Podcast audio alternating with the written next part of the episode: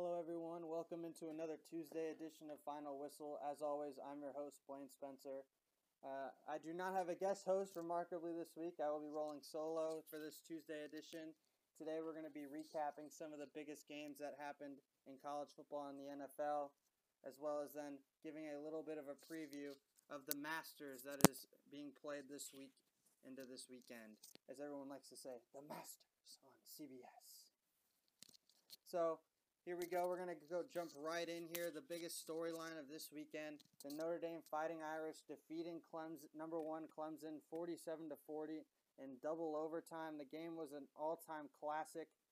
The Irish were uh, maintained a relatively decent lead going throughout. Had a 23 to 10 lead at the half, and then as Clemson did the previous week against Boston College, they came out storms ablazing in the second half ended up taking the lead going into the end of the fourth quarter, leading 40 to 33, and then a uh, not excuse me, not 40 to 33, 33 to 26. That was overtime. I apologize.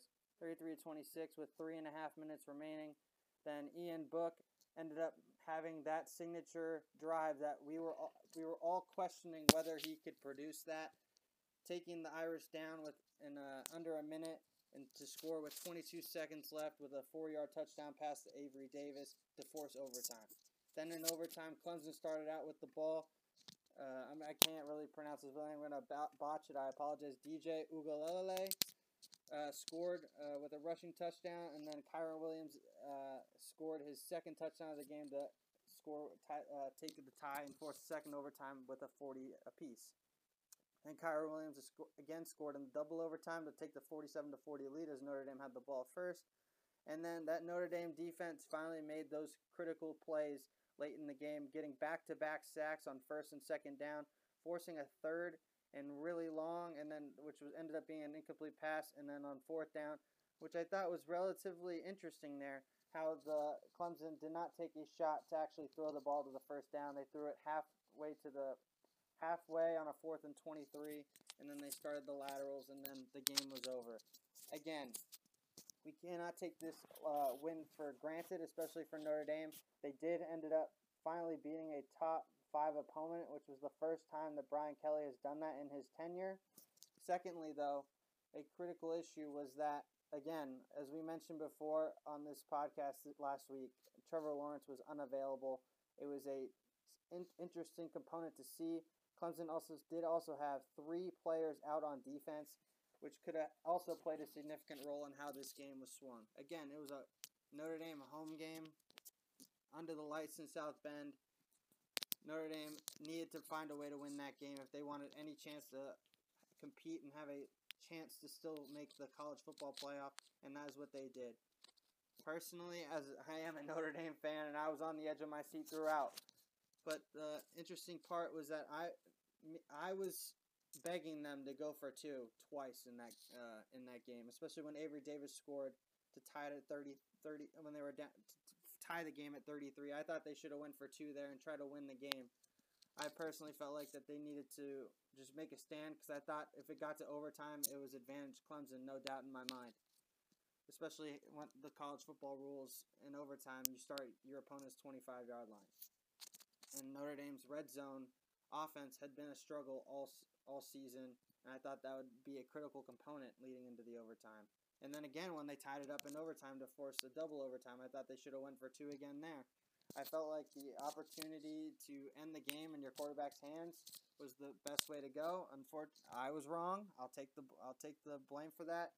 And I was relatively impressed with how the Notre Dame team rose up to the occasion in that second overtime, especially defensively. And I have nothing to say that other than that uh, freshman quarterback DJ. You know, I'm, I'm going to call him DJ U. That's what many people have been calling him because it's a struggle to pronounce his name. Was absolutely phenomenal. He was 29 of 44, 439 yards, two touchdowns. He also had a rushing touchdown. The kid was absolutely sensational. Is there a potential that I feel like if Trevor Lawrence played, they win that game relatively easily? I, I think so. Many have argued that uh, they put up 40 points. I don't think Trevor Lawrence could have done better than that, but I feel like him being in the lineup is a more of a motivating factor to get Etienne going, to get that whole team flowing in the correct direction. And I feel like that them falling behind in those last two games, especially Notre Dame and Boston College, was relatively because he was not on the field to motivate his teammates and to be out there as a as the leader to make an impact. As for Ian Book, he had relative he had quality numbers 22 of 39 310 yards one touchdown but the one component that of his game that was critical was him to evade the pressure and to extend plays with his legs. Him rushing the football ended up making critical plays to make those third and shorts or to convert a first down help Notre Dame drives be successful and Kyren Williams was nothing short of spectacular 23 carries 140 yards three touchdowns I know one of them was that 65 yard run to start the game which was relatively half of his yards right there on that one play alone, but they were still confident to rely on the run game and to force Clemson to think run and not just pass. So, all in all, Notre Dame was sensational. Clemson, this does not mean anything for them. They only dropped a four in the AP poll. Notre Dame moved up to number two in the country. This is a collision course that's still on going to for them to play again in the ACC championship, and Clemson will be healthy, so it'll be a completely different task for the Irish to try and see if they can handle Trevor Lawrence in that Clemson offense while they're fully healthy.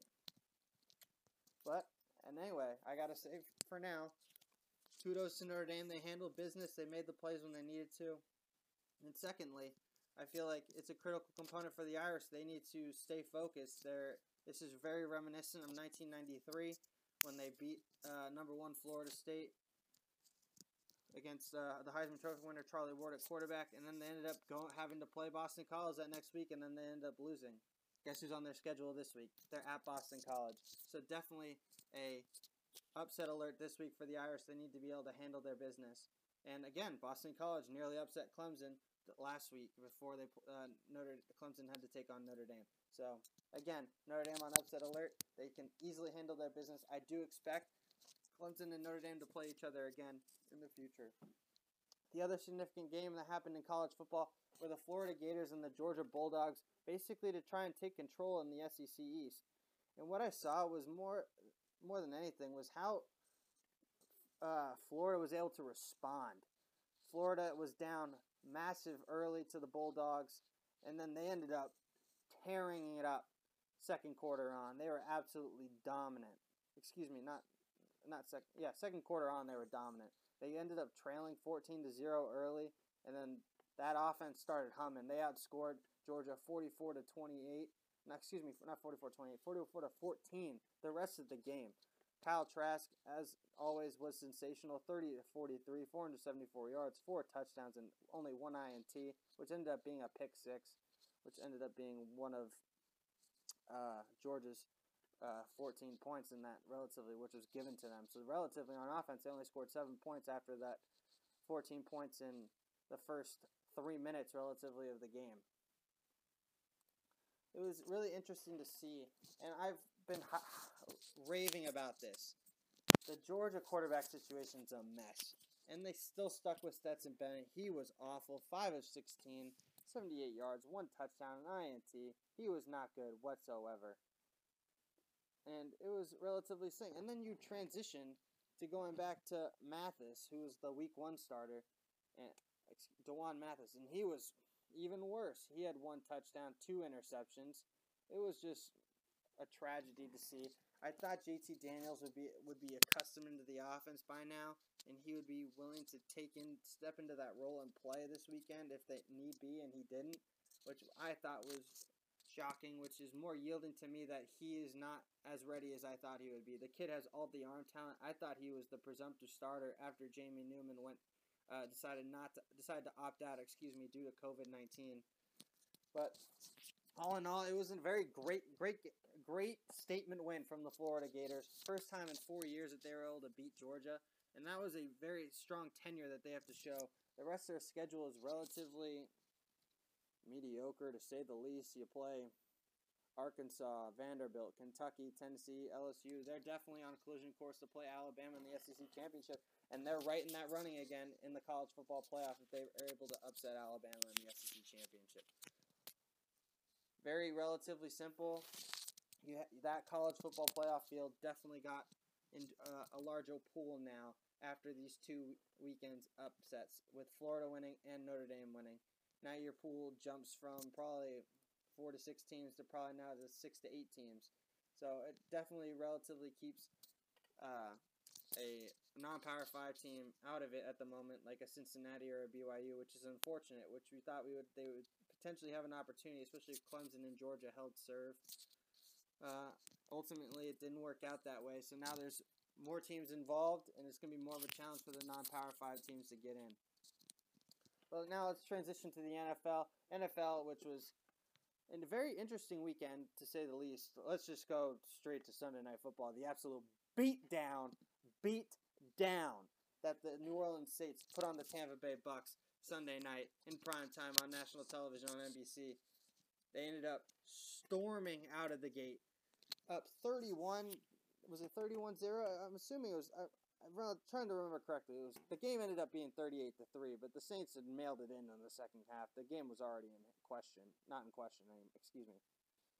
I believe they were up 31-0 at the break, which is abs- yes, 31-0 at the break, and then they outscored 7 to three in the second half.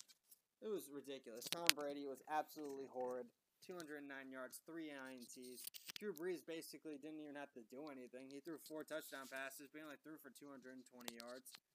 Taysom Hill's your leading rusher, so Alvin Kamara didn't do much in the uh, rushing game. It was the Bucks.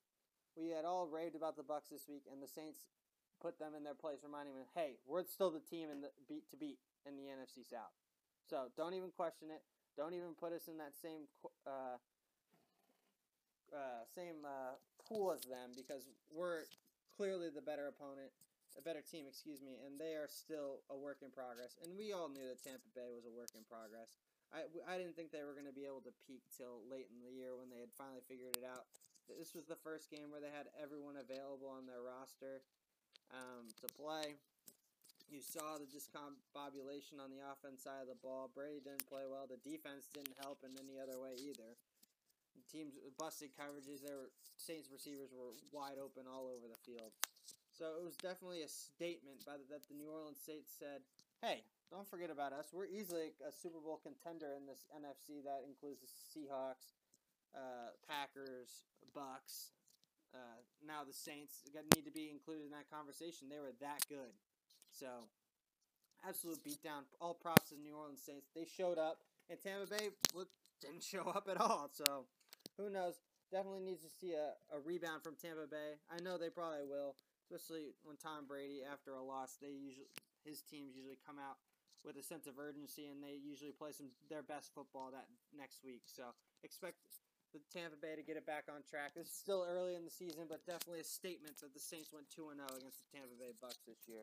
The other game, an absolute thriller that happened in Buffalo. Buffalo Bills put up 44 points to beat Seattle Seahawks 44 to 34. Game was an offensive uh, juggernaut. Josh Allen finally showed up again after struggling for the past two or three weeks. Uh, and after being in that MVP conversation, he definitely put himself back into that pool, going 31 of 38, 415 yards, three touchdowns. I got to give all the props to Brian Daboll. He's going to listen, that guy's going to be a head coach very soon, potentially probably next year. Brian Daboll is a name that you need to be looking out for, along with Eric Bieniemy. Offensive mind is special. His mind is offensive mind is special. Definitely special. Look out for him. He called an offensive game plan that was perfect. He knows Seattle couldn't play can't play defense can't play defense whatsoever. So I'm pretty sure on every first down he was throwing the ball. If I remember from watching that game. Russell Wilson, he was that's how Seattle plays at the moment. Their defense does not have it. Jamal Adams did return in this game, but he's still recovering from injury. But Russell Wilson has to be perfect for the Seattle Seahawks to win games, and every game is a shootout, whether he likes it or not. And that's what he wanted. He wanted the keys to the keys to the car. He wanted to have the full offense in effect, and he's putting up ridiculous numbers. Unfortunately, it didn't pan out for him this week. He went 28 of 41, 390, two touchdowns, two NTs. But you have to also remember he had also had two fumbles. He had four turnovers on him alone, which probably ended up being the difference of the game because that's easily 21, 17 points that the Bills had. The game felt like it should have been a lot uh, more of a blowout than it really was. Wilson was able to keep the, his team in it throughout. But still, Buffalo made a statement. That they're probably, arguably, the best team that could match up against the Kansas City Chiefs. And they were competitive against the Chiefs when they matched up earlier in the year in a rainy game up in, out in Buffalo. But still, definitely showcasing that they're the second best team in the AFC, in my opinion. You can always also make the argument for the Pittsburgh Steelers. I was not impressed with them whatsoever, though. Barely squeaking by the Dallas Cowboys, who went to their fourth string quarterback uh, this past weekend. So there's an argument there for the Buffalo Bills to be the second best team in the AFC and the best chance to beat the, the Kansas City Chiefs. So all in all, those two were de- relatively competitive there. It was definitely an interesting sight to see. It was great to see football. Great to see some quality football that was being played mostly this weekend, especially in the top three games of the uh, season, other than the Saints Bucks game, which was extremely disappointing on the Bucks side and on the, all the fan sides. The fans were wanted that game to be an absolute shootout, and it turned out to be an absolute blowout. Very disappointing by Tampa Bay again. But again, I just want to remind you all. I went six and zero this weekend. I won you guys some money. If you guys were watching my lock it in picks, six and zero, I went. All right. Six and zero. Remember Friday, six and zero. I went six and zero. Remember, I did struggle. I went four and two week one, two and four week two, then six and zero in week three. So I'm hopefully I can maintain that momentum for you guys on Friday when you guys get my lock it in picks. Remember to always watch out for them. But let's transition here to the story that I feel like is of the weekend, which is the Masters. Remember, Augusta National uh, at Augusta National will be happening this week. I've been seeing pictures. Fall at Augusta might be one of the coolest things ever. And I've, if I'm the committee, the chairman at Augusta, I'm considering potentially doing an alternating year. You you could do April one year and then November the next year, back to April, because this is a beautiful sight to see. The fall and the course will play completely different. They said the course is playing extremely longer than it has ever uh, at Augusta National. It's supposed to rain a little bit this week as well. It was also with the cooler temperatures makes the ball uh, not travel as far. So it's going to be unique to see who are going to be the ones that are contending, as well as who will be pretending this week at, at, at Augusta National. So, of course, it always starts and ends with Tiger Woods, who was the, who was the defending champion a, a year and a half ago now. Uh, I mean, I'm going to be completely honest with you guys. He has not had form whatsoever going into this tournament. He played Zozo a couple weeks back. He only finished above, uh, it was a no cut event, and he only finished above four players. So his game is not in relative form. But you have to also understand, as well as he missed the cut at the U.S. Open uh, earlier in September. So you also have to factor in here that he's only playing at the amount that his body is allowing. And of course, he's arguably the best golfer that's ever lived and the best golf, uh, best especially the best golfer in our generation at the moment. So you can always uh, potentially see Augusta's always going to be his best chance to contend in a major and potentially win. Uh, it's either going to be that or the Open Championship. Uh, so Augusta will always be his opportunity to win, but he needs to catch lightning in a bottle, and it all comes down to his driver and his putter, as everyone has mentioned in recent years with him. And the one thing that he's not having is form. He had form going into the Masters in 2019. He contended at 2018 in Carnoustie. Had a chance. He had the lead on Sunday. 2018 PGA Championship. He was trying to run down Brooks. Ended up finishing second there. And again, he won the Tour Championship in 2018 leading in. Then he was showing form in 2019 going in at the match play as well as the Arnold Palmer. He was showing signs going into the Masters, and he hasn't played enough to be able to especially part of that is due to COVID, which is understandable. But he's also his body is only limiting to how much he can play, so it's going to be very interesting to see. He's always been arguably the greatest iron player ever. So you know his irons. He'll have stretches of where he will be playing some great golf, but it will be definitely a potential area to see whether or not he'll be able to handle himself in these various areas especially with his putter on these uh, Augusta greens, as well as his driver. It's not just him. He can't be afraid to hit his driver, which he didn't, which he wasn't in 2019 when he won a year and a half ago. He wasn't afraid to hit the driver. He wasn't steering away from it by hitting three wood every time. He was unleashing it. So he needs to be able to show the confidence that he can hit the driver. And if he does that, you never know. Lightning in a bottle can happen. For me, he'll make the cut. He's never missed a cut at Augusta as a professional, so that's not in question. But I definitely uh, want to see whether or not he will be able to contend. I highly doubt it. He'll probably, I, if I had to put a number on it, I'd say a top 25 finish is a uh, is a solid outing for him this year, especially as a defending champion, but also as one who hasn't played enough, hasn't played a lot. He doesn't, and his game doesn't look like it's in any type of form. So who are, but now I'm going to give you my top three picks that I would uh, try and take this week. Is then who is the one I'm probably leaning towards. So let's start at number three. Uh, probably a more of a dark horse, but I love his game. Louis Oosthuizen, he was the runner-up in 2012. He finished third this year at Winged Foot. He is that he is probably one of the most beautiful golf swings and fundamentally sound golf swings I've ever seen and watched.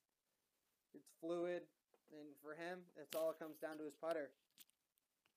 If he can putt, you never know with him.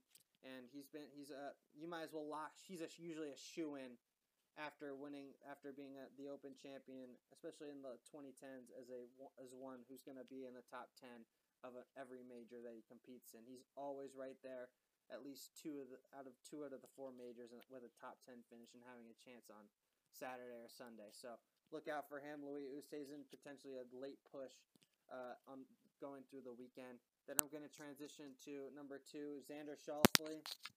He was actually my pick for the U.S. Open. Unfortunately, he came up a little bit short, but he his form is solid right now. He finished second at the Tour Championship. He finished fifth at the U.S. Open. Uh, he was tie- he was finished T second last year behind Tiger Woods, one shot behind. I think it's going to be a critical component for him. He's only played the Masters twice, and he's been very competitive. And especially last year, he ha- shot over par on the first day, and he, he the next three rounds he was absolutely sensational. So he definitely has a feel for this golf course, and he's got a great chance of being able to pull out his first major victory. But lastly, my favorite, he's also going to be a first time major champion if he wins, and it's Jon Rahm. Jon Rahm has been absolutely, arguably since the restart, the best player in form. He's a two time winner after winning the Memorial as well as the BMW Championship. And it's all gonna he's got a fire in him. It's all gonna be whether or not he can control his emotions. I'm being completely honest. The past two years in the Masters, he's finished in the top ten.